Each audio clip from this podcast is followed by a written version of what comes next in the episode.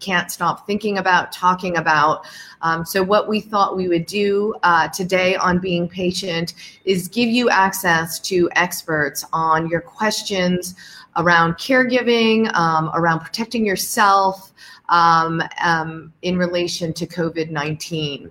So I'm really happy to have with us um, Dr. Dylan Wint. He comes to us from the Cleveland Clinic in Las Vegas. Dr. Wint, thanks so much for joining us. Thank you very much for having me and for doing this important program. So let's just start with um, vulnerability. We know that people with dementia are more vulnerable um, to contracting a virus like COVID, but, but explain to us why. You know, we don't know exactly why. One of the obvious reasons is that uh, dementia, the biggest risk factor is age and the biggest risk factor for having serious complications from COVID and other illnesses is age. So those two things sort of combine in the individual with dementia to put them at higher risk. Uh, there are also abnormalities in the immune systems of individuals with dementia. That's been best studies studied in Alzheimer's disease, but we see that in other dementias as well. And then there may be some things about the behavioral characteristics of dementia that lead to increased risk for uh, either contracting or getting sick from an infectious illness. Um, so, for example, we know that hygiene is one of the things that folks with dementia often struggle with. Uh, also, when they do get ill, they may have trouble expressing that they're feeling different than they usually do. Um, and all of these things can lead to getting sick faster, and also if you do get sick, not getting treatment as early. So um, we already have questions coming in. I mean, this is a topic I think a lot of people have a lot of anxiety on uh, right now.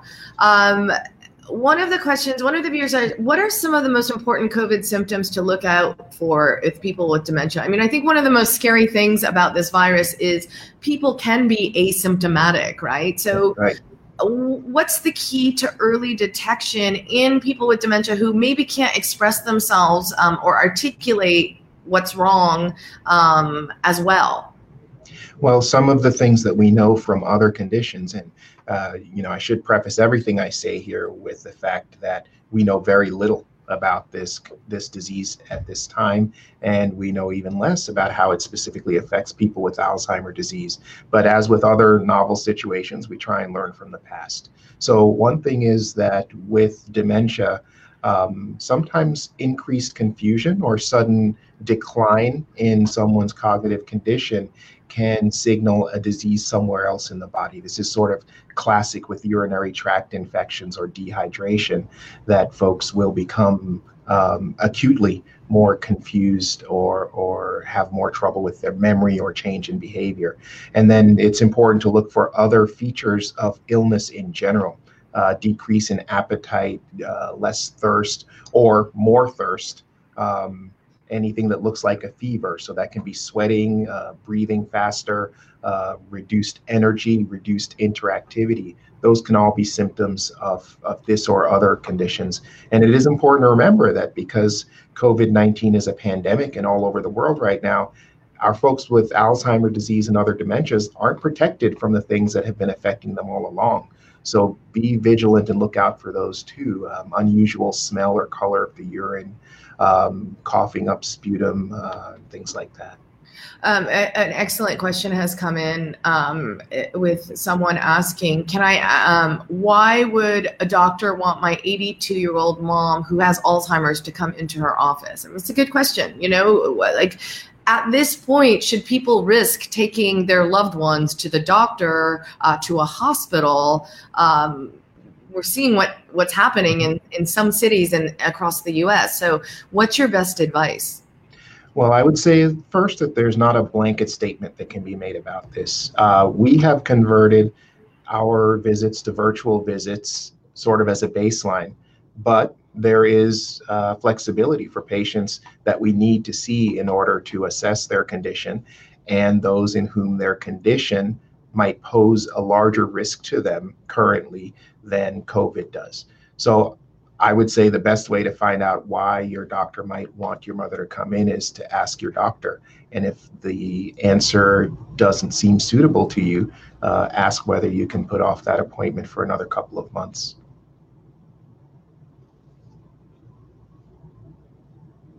Has come in. So, if your loved one is showing symptoms, and we talked a bit about that, um, is it is it safer maybe for the moment just to keep them isolated at home or should they go straight to the ER? I mean, we know what the ER can be like. It can be mm-hmm. traumatic um, in you know without COVID, but is it is it more dangerous to take them out um, you know perhaps exposing other what's your best advice?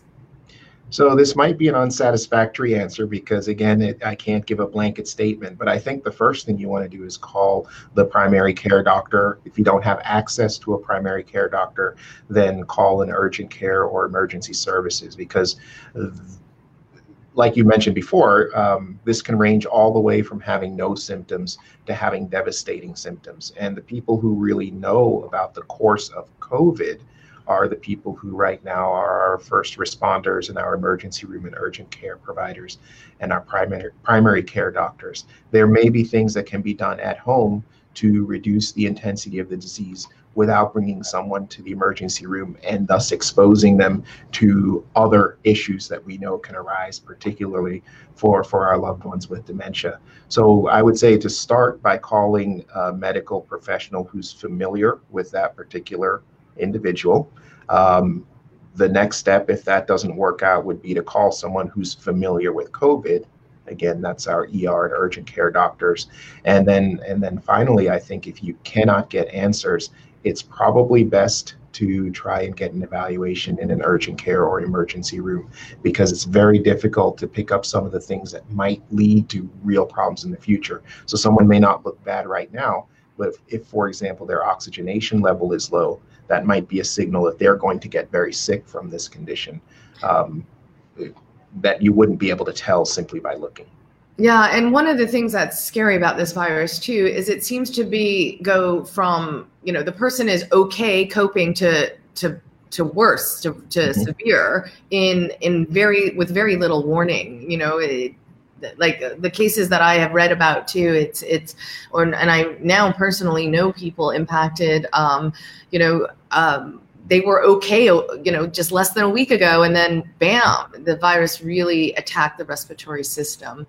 Um, I was wondering, I want to talk a little bit about co- the compromising of the immune system in um, people with dementia. Do we know exactly why? I mean, age obviously is, an, is a factor, but not all people um, with dementia have um, uh, are elderly. We have, uh, you know, an early onset population out there who are in their 40s, 50s in some cases do we know um, is there a relationship between dementia and and what it does to your immune system? Or or is that specifically just because um, people with dementia tend to be older therefore the risk is higher? So it is clearly not just age. For example if you look at uh, people hospitalized with pneumonia an individual with alzheimer disease or other dementia who's the same age as another person without cognitive dysfunction uh, the person with Alzheimer disease has a much higher risk of dying. I think the number is somewhere around seven times the risk of dying over those next 30 days. So, uh, dementia itself poses specific challenges when someone gets sick. Now, this may not be just immune because we see similar features, for example, with hip fractures. Um, people who are admitted for hip fractures, if they have dementia, have a much higher risk of, of dying over the next 30 to 90 days. Um, there are various abnormalities that have been found in the immune system in Alzheimer disease, um, both in the, the central nervous system immune system, which is distinct from the rest of the bodies, and the bodies as well. But the findings are generally kind of too diffuse and non-specific to be able to make a, a clear blanket statement.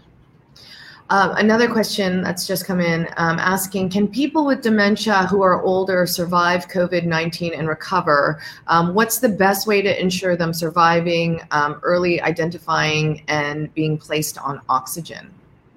Almost certainly, uh, folks will be able to recover. I can't say that I've heard of a specific case uh, nor have I heard of a specific case where someone had dementia and died. But I'm I'm sure that um, there will be lots of people with dementia who recover from this. So the the the ways to reduce the risk are pretty much the same as for anything else. Yes, early detection and early treatment, um, making sure to manage the kinds of things that actually kill people in this disease. So, uh, overwhelming lack of oxygenation, uh, respiratory failure. So, if people can reduce that work of breathing, reduce the fever, and so forth early, then that will increase their chances of survival. But I think even even those features, things that we think are just common sense, are still unclear because uh, we don't we just don't have enough information about the about the COVID nineteen illness. Uh, and you know, I was I was reading um, a uh, interview with an Italian journalist from Italy, and one of the things that she pointed out, which I thought was a really valid point, is that because this was labeled as an old person's disease, it actually made things much worse in Italy because That's the younger right. people felt like they were invincible, they wouldn't die, it was not that big a deal. But you know now we're seeing that's so not true it, this can everybody is vulnerable um, and the fact that it was labeled as this old person's um, virus you know one that was more severe in old person it, it actually hurt italy significantly um, in Absolutely. terms of taking the pandemic seriously um, another question has come in asking, you know, we're hearing some reports that up to 70% of the population will contract the virus. Um, is this something you believe we should expect? I mean, it's the new norm. Is everyone, you know, most people are, are they going to have this virus? Well, yeah, I've heard similar numbers too. And I think some of those projections were made before we really put the kinds of restrictions that we have on social gatherings. So we may be able to reduce that significantly. However, it seems like the experts are saying at this point that this virus will become um, endemic, meaning that it's something that's found in typical healthy members of the population. They will have had it at some point in their lives. So, uh, you know, I don't know whether the number will end up being 70%, but uh, all indications are that this will be something that eventually most of us or a good proportion of us uh, will have had. We may not have had the illness, but a lot of us will have the virus in our systems. It's that asymptomatic, right? That is the really sure yeah, that that really um, causes the rapid spread as well. If you don't know you're sick and you're carrying mm-hmm. it, um, the potential to spread it to to people. Um, I'm curious from a medical standpoint, um, if you were to receive someone. Uh, in at Cleveland Clinic who um, was diagnosed with dementia and showing signs. Is there any specifically? Would you do anything differently than someone without dementia in terms of questions you'd ask or um, extra precautions? Well, I think as with um, other aspects of dementia and other comorbidities of dementia, that it's very important that the caregiver is also uh, involved in whatever treatment plan or whatever diagnostic methods are discussed because uh, uh, the caregiver is living with this also. Anything that affects someone with Alzheimer's disease or dementia ends up uh, affecting their caregiver. So I think that is one key thing that the caregiver needs to be on board and well informed. Um, I think also some of the advice that we give about medical conditions in folks with dementia, making sure to keep someone uh, oriented frequently um, making sure to let them know that you are there because they will feel somewhat uncomfortable. They'll feel different from how they usually feel. And they may not remember why that is. You know, you or I get a, a cold and we wake up and our nose is stuffed and we say, oh, that's right, I have a cold. The person with dementia may wake up with a stuffy nose and it's brand new information to them. Um, and keeping in close contact with uh, the whoever's taking care of the dementia, neurologist, psychiatrist, or primary care doctor, as well as uh, whoever's taking care of primary medical problems. And then uh, also look out for new symptoms that might develop, new dementia symptoms. Again, uh, cognitive decline is really common when people with dementia get sick with other things. So you have to think about um, the all those things that you thought might happen a year from now in the course of this illness, they may happen now. So that means you need to keep a closer eye on what they're doing with their medications. You may need to help them out with their hygiene. They may temporarily become incontinent or have trouble with walking in balance that they didn't have before. So there needs to be additional vigilance to those neurologic symptoms as well in dementia folks and not necessarily in people who, who don't have dementia. So things like UTIs, um, you know, hidden hidden things, they you become increased risk because your immunity is down, and especially if you're you're attacking a, a virus is attacking it. Is that what you mean? Well, uh, no, not exactly what I mean. That's true, but what I mean is that um, because getting ill with anything uh, compromises brain function.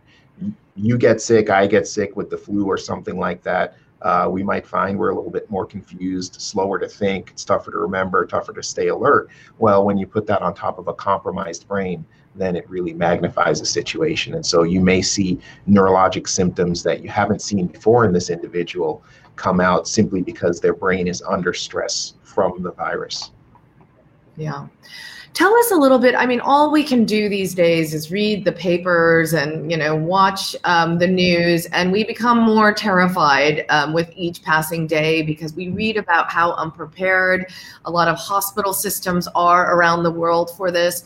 Um, tell us a little bit about how Cleveland Clinic is preparing for COVID nineteen. Well, um, one of the things that we did very early on was start to gather equipment and increase our ability to test people for COVID 19.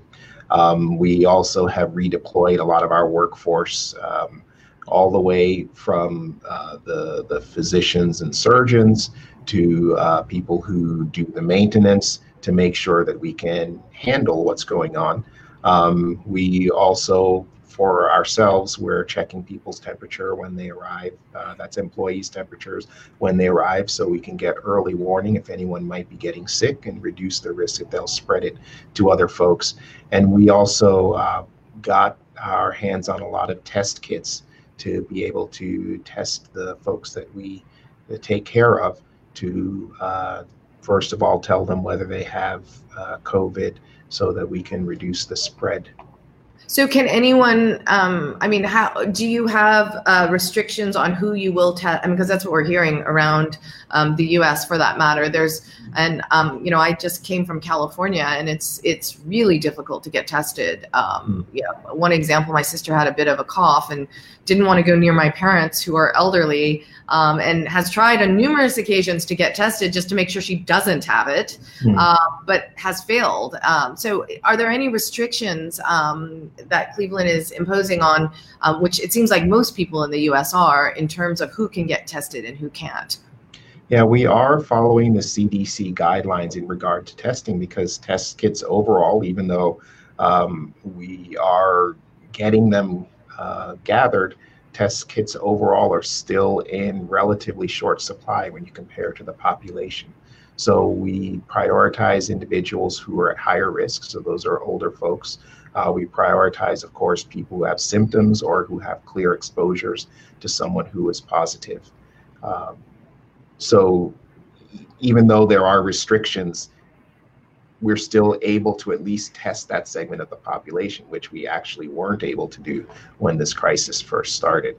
So, um, Cleveland Clinic, and I'm sorry I don't know the URL, but Cleveland Clinic does have an online screening tool to tell you whether it's likely that you have uh, uh that you've been infected with the novel coronavirus. And at Cleveland Clinic in Ohio, um, they do have testing, but you can't just walk up and get tested. You yeah. have to be evaluated by a physician who will then refer you for testing. Um, and you wait to get called to come in for your testing appointment. Because even though people need to be tested, we also still need to keep them away from each other. The yeah. last thing you want is for people to be in a long line waiting to be tested.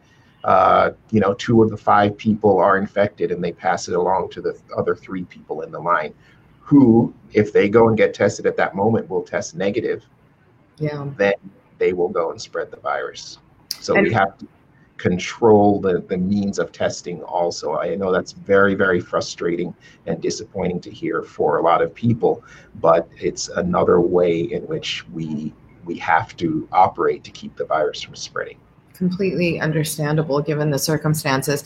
Um, we have a, a, question that's actually a really good follow up to that, um, which is Should hospitals allow caregivers to come in and visit their loved ones with dementia who are hospitalized with COVID? I mean, that's, um, that's a really yeah. big dilemma. I do not want to speak uh, specifically for a hospital or specifically for a given circumstance. However, I would be inclined to think that hospitals would restrict that kind of visitation and that they would want you to lean more towards visiting by phone or by video connection um, as opposed to being in bodily contact or being in the same room with someone who has COVID 19. You know, it's funny, I, as I hear this coming out of my mouth, it sounds so strange to me because I routinely tell people when their loved one with dementia is hospitalized that they need to be at the hospital as much as they can because their loved one often cannot speak for themselves. But in this case, um, it is more important to stay away and not spread the virus because remember, for most caregivers, if they get sick, if they go down, the person with dementia does not have much in the way of other resources. So they have to stay well themselves.